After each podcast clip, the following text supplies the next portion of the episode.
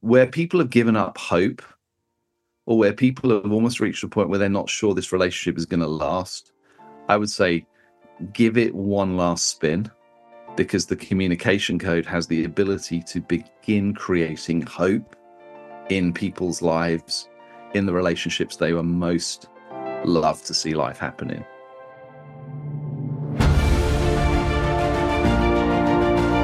Hello and welcome to the Daily Helping with Dr. Richard Schuster.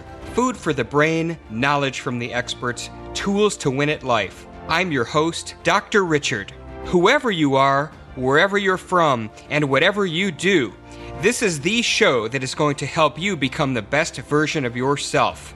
Each episode, you will hear from some of the most amazing, talented, and successful people on the planet who followed their passions and strive to help others. Join our movement to get a million people each day to commit acts of kindness for others. Together, we're going to make the world a better place. Are you ready? Because it's time for your daily helping.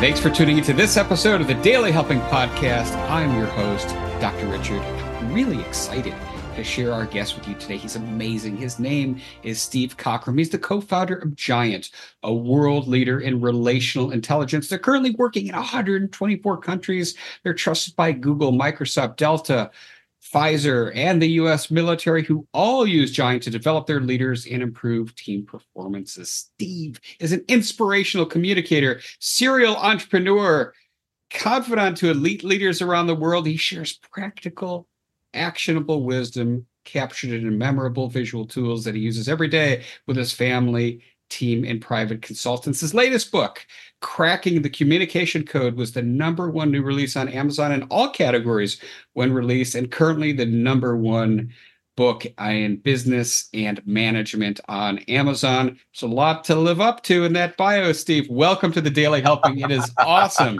awesome to have you with uh, us today. Dr. Richard, I can only tell you as a Brit how excruciating it is to hear your uh, created bio and marketing release. But you Americans love love bigging people up, and you actually really mean it as well, which I'm always deeply appreciative of. The Brits would be reading that with such a huge sense of cynicism and about to go, "Who do you think you are?" So, no, honoured to be with you, and, and thank you, even if I find it difficult to hear. I think most of it's actually true, so that's that's even more embarrassing. well, no, it's a. Uh, it, it's very impressive. We and we do love our bios here in the states for sure. You do. So, you do. Steve, before we jump into cracking the communication code, which I'm really excited to dig into with you, I, I always love to know people's superhero journeys, how they get started on yeah. on the path they're on today. So, so take us back in the the Steve Cockram uh, time machine and, and tell us kind of what what what led you to do the work you're doing today.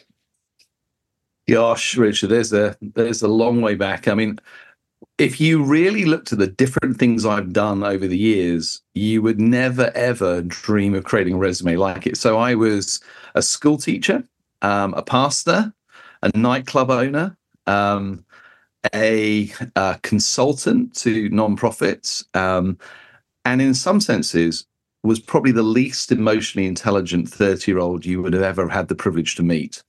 So in a sense, if you if you'd asked my friends 20 years ago who would have a expertise in relational intelligence, um, it would not have been me. Um, so I think that the most formative reason of why people love what we've created is because it's come more out of our own failures and reflections than necessarily out of our um, academic achievements and kind of uh, awards from universities. So all we've done is really codified the struggles of our own life. I always say I've been happily married for 31 years to Helen. Uh, Helen's been happily married for on and off about the last seven. had we had had we had things like the communication code of voices when we started, we think we'd have been a lot happier. So, in a sense, the last ten years have been spent working with Jeremy, who um, is an American. Uh, we lived in America for five years as a family and love that kind of experience and the positivity. But really, all we've done over the last 10 years is try to say, how do we um, equip people for the world that is, and how do we help people do relationships more effectively? So we we we sell, as it were, to organisations on the premise that this will help them with their teams, But I will promise you that the vast majority of the leaders we work with personally, the place it has the biggest impact is usually in their own lives and then at home. I but you can that. never get them to buy that. But the reality is, all of these tools came out of our own struggles in the key relationships of our life but in the end it's it's where you begin. So you know there's no uh, having given read my full bio i'm now just letting people know that really what you're really dealing with is someone who's struggled with this all their lives and has basically found ways to help me be better. And people have been i guess grateful for the fact we've codified it so we can share it with them as well.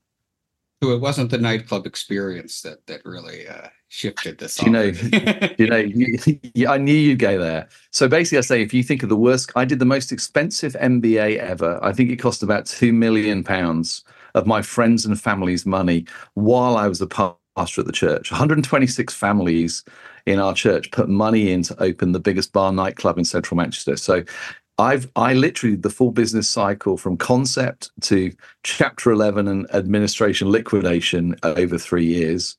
It was really difficult. It was 20 years ago now. Um, probably shaped me more than anything else. I don't fear failure because in a sense nothing could be worse than that happening. And I, I like to think that it's become, if not re- fully redemptive, it's something that we've used a to help other people make different mistakes. So when young visionaries with great dreams um, refuse to listen to wise counsel, they usually send them to me, and I tell them what it was like to have to go through that process and say, if you're really that arrogant that you don't want to be asked difficult questions about the due diligence. Um, then probably uh, I can't help you. So I tell them what it's really like and how it feels. And at that point, they usually go, "No, I'd really like to listen. Can you help?" So that, that that I hope is where you get the sense of going. I'm a fast learner, but I usually have failed before I've learned it. Unfortunately, are great sort of phrases to go. Hey, real wisdom is making different different mistakes from the ones that we've already made. Uh, some people have to make their own. The really wise go. Do you know I'm going to learn from what other people have struggled with, and that's really where Giant came from. That's fantastic. I mean, I, am just envision, envisioning your sermon, you know, pitching, you know, for to, to get to. Oh, we were good at sales. Here's the thing: I didn't, I hadn't done all the Jedi mind tricks in human behavior at that point. Looking back, we were able to press every trigger button that would cause grandparents who want to see their grandchildren cared for. We weren't doing it manipulatively at the time, but I look back and go, Cameron, who was my co-partner in that, we we were a pretty formidable team, even without knowing why it worked. So there we go. Enough of the nightclub, doctor. Come on, move on. I feel like I need to lie down for some therapy at this point yeah no no charge here steve. Well let's uh let's shift gears. So so i, I guess the question that, and i love to ask authors this is because giant has been around for a while. The book is new although you've, you've written other books. What was the impetus for writing cracking the communication code? Why were you called to write this book in particular? I think with most of um, a lot of authors who've got large book deals and kind of try and come up with a new idea and then they go and speak about it. Whereas, in a sense, we built a toolkit for helping leaders and helping ourselves. And probably we've been teaching communication code to people for five, six years. So, in a sense, it wasn't new. It was it was the one we always wanted to write, but in a sense, it was finding the right order with which to release it. So, in a sense, for Jeremy and I, this was probably the one that we we you know we were apart for two and a half years during covid. You know the americans wouldn't let us in and you know and relationships change over that period of time. And communication code was re was about us two really learning to connect again um, and committing again to go forward. So communication code was great content that we'd always had but we took it a lot deeper as we really asked the question of our own relationship um, what what would the next season look like if after 10 years we really agreed to go again? And what were the things from our past we needed to deal with? So communication code is actually deeply personal but i think it's also the one uh, for me when i stand on stage and teach it something visceral happens in the room because it goes to the very heart of the deepest pain and need of every human being. And i don't know anybody who hasn't actually been touched by the fact that even the relationships, many of whom we wish were able to be more um, alive, it's always communication that really is the root of those things. So I often say when people came and sat on my couch for marriage preparation, none of them hoped it would end in a nasty, acrimonious divorce fighting over the children. And when we've sat with many entrepreneurs over the last decade or so, none of them ever sit there together and go, I really hope we end up hating each other, fighting over intellectual property, and standing law court. So nobody sets out for relationships to break down. But what usually happens is communication becomes difficult and there's different things that begin to happen in that dynamic. So our assumption, Dr. Richard, was this that maintaining healthy long-term relationships is the exception, not the norm. And actually, the average business partnership lasts five years. Fair number of marriages percentages break down. So our question was really to go, is there a way that we can be part of actually helping people make relationships work for the long term? Because most people are unconsciously incompetent and they don't know why it doesn't work, particularly when they're married or when they're in business with someone who's very different to who they are. So let's let's go through communication code 101 with that as our backdrop. Sure. Brilliant. So the first thing I say is if you imagine me talking to you, that the transmission of information is not the same as communication. I can transmit a lot of information, but that doesn't mean necessarily you will respond in the way I hoped you would. So every transmission of information carries an expectation, invariably, that's not communicated to the person receiving it. So for communication to happen, you have to be able to hear my transmission, understand the intent with which it was shared, and respond in a way that shows me you've really heard both what I've said and what my intent was behind it. The reality is, most people are guessing. When I transmit information to you, you usually respond however you normally would. Well, you might not because you're a highly skilled clinician, so you know how this works. But the vast majority of people just respond the way they would wish to be communicated with. And you get it wrong about 80% of the time. So what we what we did was to say, um, in the same way that kind of the Germans had the Enigma code, um, we've been to Bletchley Park, which is near where I live, which is where all this happened. Was asking this question of going, what if we could send a code in advance of the transmission that gave you receiving my transmission of information an understanding of how I would like you to receive that information and how I would love you to respond to me. So what that meant was that then I don't have to guess. I can simply respond in the way that you would most appreciate, even if it's not my default communication code. So, does that premise make sense of what we're trying to do? I'll share the codes in a second.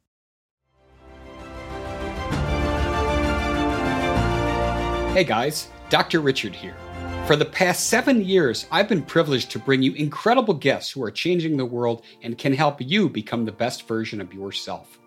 I'm really excited to share with you a new quiz that I created based on my clinical training that will curate for you a custom list of my top episodes and actionable strategies to help you wherever you are on your journey. All you need to do is go to drrichardschuster.com to take it, and it's 100% free.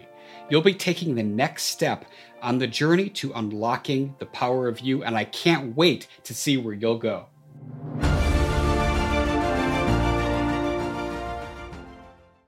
Absolutely. You know, this is, you know, in in clinical terms, we often refer to this as reflective listening, right? So I'm there excited to hear, you know, your spin on it. So please. So well, there's only five. They all begin with one letter, so therefore it's easy to alliterate. So assume there are five communication codes, all begin with the letter C, all have a different intent. So my first one would be critique. So I might say to you, Richard, is like I'm going to send this to you. Um, this is going to go live tomorrow.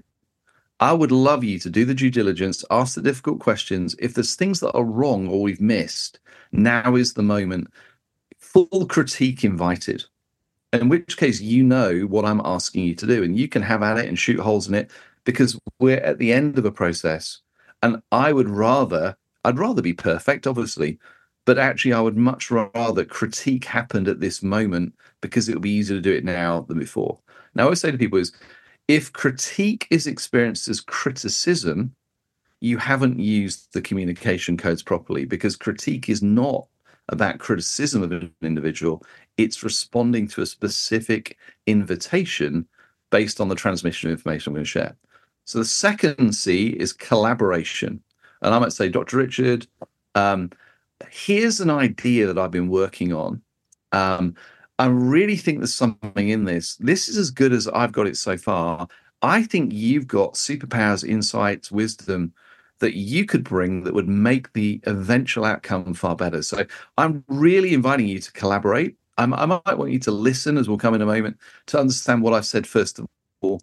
But I'm fully inviting you to help make this better and actually bring your contribution to add into and augment and advance what I've already come up with. So collaboration is an invitation. It usually means there's more time available. Um, if someone says, I'd like you to collaborate and we've got an hour before it goes live, it probably means they're looking for your blessing rather than collaboration. So that's the when there's time usually to do it. The third C is clarify. And this interesting is often the one where most people want you to start, or most people don't. Clarify says this: it says, Do you know, I know I've got something important to share, but I'm not sure it's fully formed at the moment. So rather than kind of judging me on what I say first, will you take the time to ask good questions, to really listen to what I'm trying to say? Help me get out what I know is in me. And we may then move on to collaboration or critique or others. The thing I'm really asking you to do first is to go, help me clarify what I'm really trying to say, because I'm not sure it's going to come out perfectly the first time I say it. So don't judge me what I say. Don't try and critique it. We're not even doing collaboration yet. I really want you to listen. And usually, what happens with when somebody does clarification, it's like eventually they go, "Oh, that's exactly what I'm trying to say. Thank you." Active listening, reflective listening. The third, the fourth C is care. Now, this is the one which I'll show you a story in a moment, which I always get wrong in hindsight. Care says this I'm about to transmit something to you, Dr. Richard, and do you know, it's probably not going to make much sense. I'm not looking for you to solve it. I'm not looking for a solution. I'm re- I'm just struggling at the moment, and I'd really love someone I care about be with me.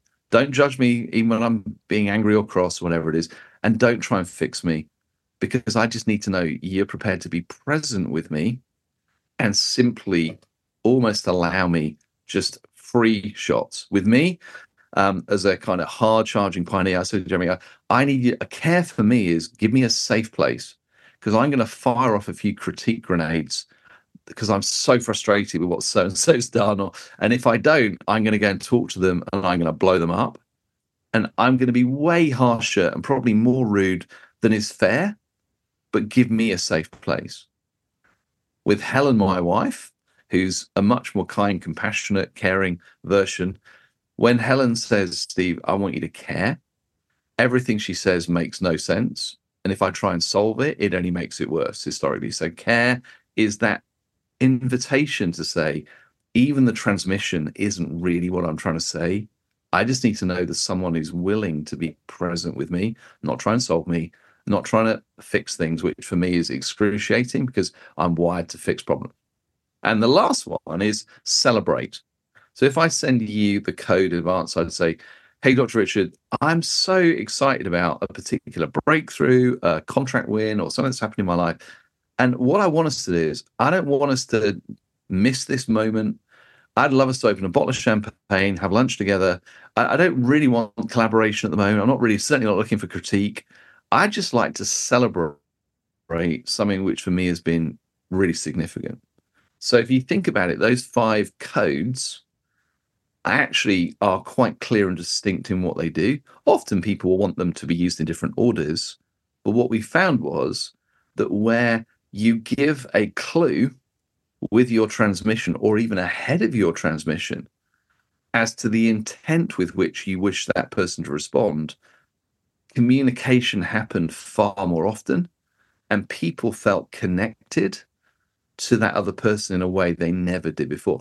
I'll often do it now, even if somebody hasn't read the book or used it in their, you know, family or team. I'll say, "Hey, Dr. Richard, before I respond to you, what are you hoping happens here? Do you want me to um, just listen and ask good questions? Do you want me yeah, just to kind of celebrate with you because it's awesome? Or are you wanting me to critique it because it's about to go live? Or are you mm-hmm. inviting me to collaborate to help make it better? Because what I know is my default, and we all have them, my default is collaboration and critique. If you say, Hey, Steve, I'm thinking about this, my default is to help you make it better. If that's not your intent, then that feels really not that pleasant. And so, therefore, it began to make us more relationally intelligent. And the more different the person is to you in the way they're wired and the way they view the world, the more likely you are to have opposing or opposite communication codes. So, my default is collaboration and critique. Helen's was care and clarify. Whenever we're accidental in our communication, we would miss each other there we go. Thank you for letting me be the teacher for a moment and at least give hopefully enough context that people will go, oh, that's I, I understand what you're trying to say here. A lot of C's there, Steve. We got your your five well, C's, and then you said context and clue and connected. But you know what I what I in all seriousness, what I couldn't help thinking is you're talking about this, particularly when you brought up your defaults, right? Care and collaborate, and critique. Um, to me, that feels a little bit like five love languages, right? And so, in a sense, because of our worldviews and that shapes everything that we see, if you don't automatically know, obviously with Helen, you know what hers are, right? You you know what her defaults are. But if you don't know and you just go with your default, then you're basically blowing this all up because who knows how the other party is going to receive, as you said, the, I'll use your word, the transmission so i really i really like this and, and, i think it's very simple. It makes sense. And and i'm but you know there there's subtle differences but you could see that you know there there's some overlap. I mean you even clarify critique you could see where there's some similarities.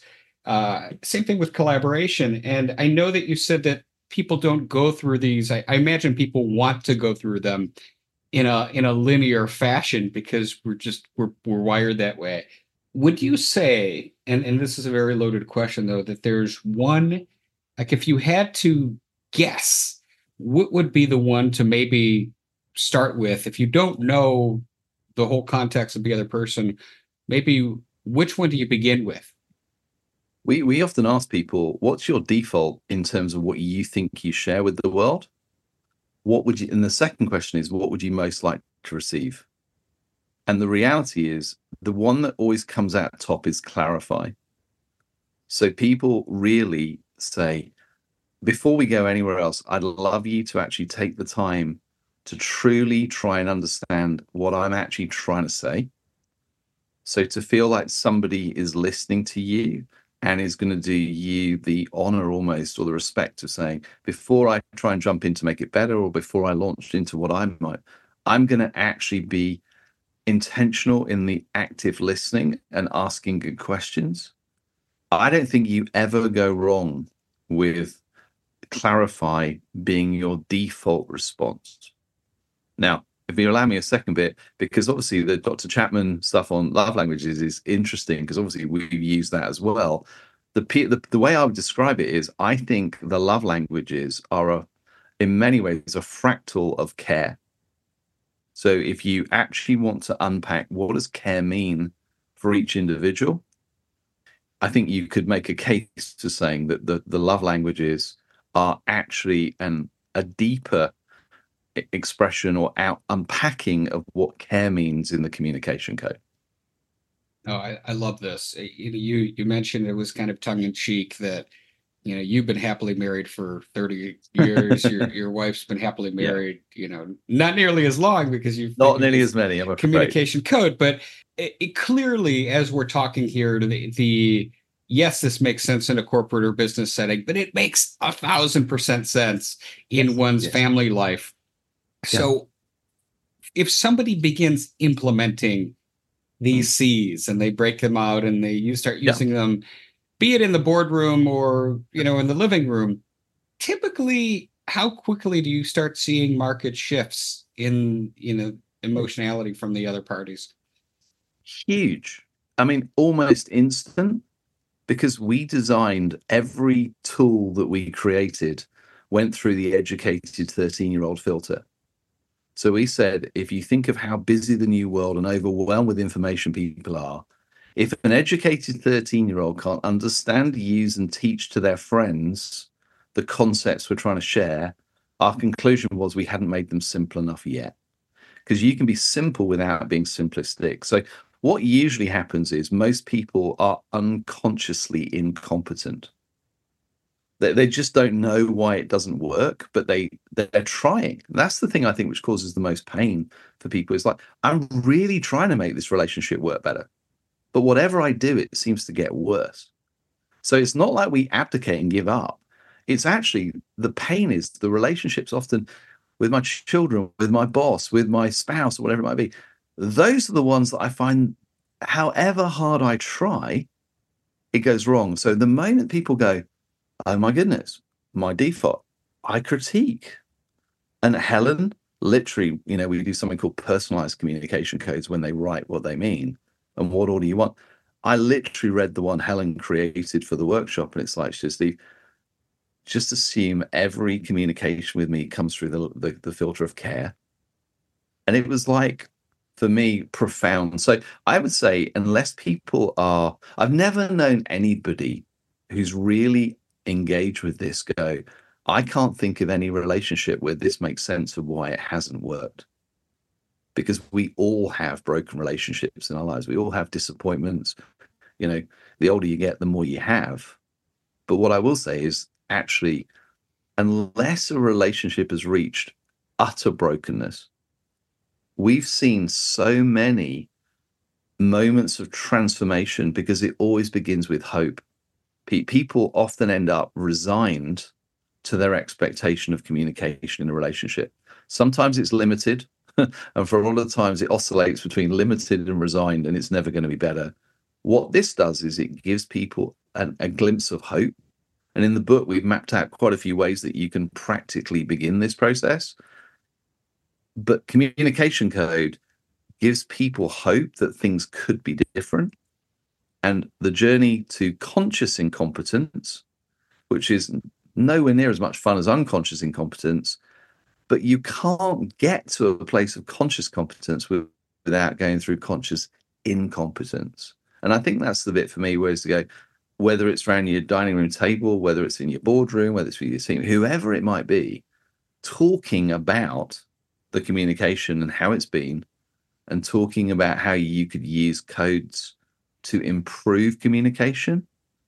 Um, it's a it's a slam dunk in your language. It it really is very hard to miss if there is still a glimmer or a flicker of hope. If someone's completely given up on the relationship and they don't want to be there, not, nothing magical will happen. But there's a lot of relationships which have become limited, and almost people gone, yeah, you know, they usually get their communication needs met somewhere else. And I always say to people is if when I do a fair amount of marriage counseling, um, people become unfaithful in their communication long before they can become unfaithful with their physical lives. Because and you can probably tell me better than i will know but the one of the deepest human needs is to feel heard valued and understood. And when that's not possible when it's not working in the relationship you'd most love it to work in it probably causes some of the deepest pain in people's lives and that's what we're you know actually touching into. So I, I said, you know, you, you've probably experienced all of me in this last 25 minutes or so, being both the teacher, the pastor, the consultant, the coach, because in a sense, this really flows out of something I, I go, the world would be a better place if more people had greater relational intelligence and relationships could be restored. I wish somebody given me this, honestly, Dr. Richard, when I got married or when I started my relationship with Jeremy, it would have made a big difference because I'd have hurt less people. I love this. It was so well said. Uh, our time together has flown by. I wish we had more. We'll we'll have to do a, a follow up episode sometime and, and keep going. I'd be honored. This this is this is terrific. Uh, Steve, as you know, I wrap up every episode by asking my guests a single question. That is, what is your biggest helping? That one most important piece of information you'd like somebody to walk away with after hearing this conversation today. What I say to everyone is communication can be made to work in any relationship. And actually, with the tools, you have a real chance, but without, you don't. Intent is not enough for communication in a relationship. You actually need some tools if you are wired differently. If you're the same as someone else, we just get on and we're fine. But I, I think for me is where people have given up hope or where people have almost reached a point where they're not sure this relationship is going to last, I would say give it one last spin because the communication code has the ability to begin creating hope in people's lives, in the relationships they were most love to see life happen in. Beautifully said. Steve, tell us where people can learn more about you online and get their hands on the communication code. Yeah, I mean, Amazon probably the, the, the best place. Just type in communication code. There's a free assessment if you want to uh, benchmark your current communication skills on giantworldwide.com. Um, and I would say on any podcast, um, if you've really found this helpful and you want to reach out, just find me, Steve Cockram, on LinkedIn. I'll always reply and I'll, I'll always help in any way I can. This feels like a a personal mission almost to kind of help the world be better at doing relationships than it is at the moment. So there's the the three easiest ways. Um, but the book is obviously a deeper dive into what I've shared and um, a lot more practical ways that you can really develop the skills of those five C's. Perfect. We're going to have everything Steve Cockram and the communication code in the show notes at drrichardshuster.com. So we got you covered there. Uh, Steve, I loved our time together. Thank you so much for coming on today. It was awesome. Truly a pleasure, Dr. Richard. Thank you. Thank you for having me. Absolutely. And I want to thank each and every one of you who took time out of your day to listen to our conversation. If you liked it, if you're going to get the book, if you're going to figure out what your C is, what your default is, go give us a follow and a five star review on your podcast app of choice because this is what helps other people find the show. But most importantly, Go out there today and do something nice for somebody else, even if you don't know who they are, and post in your social media feeds using the hashtag MyDailyHelping because the happiest people are those that help others.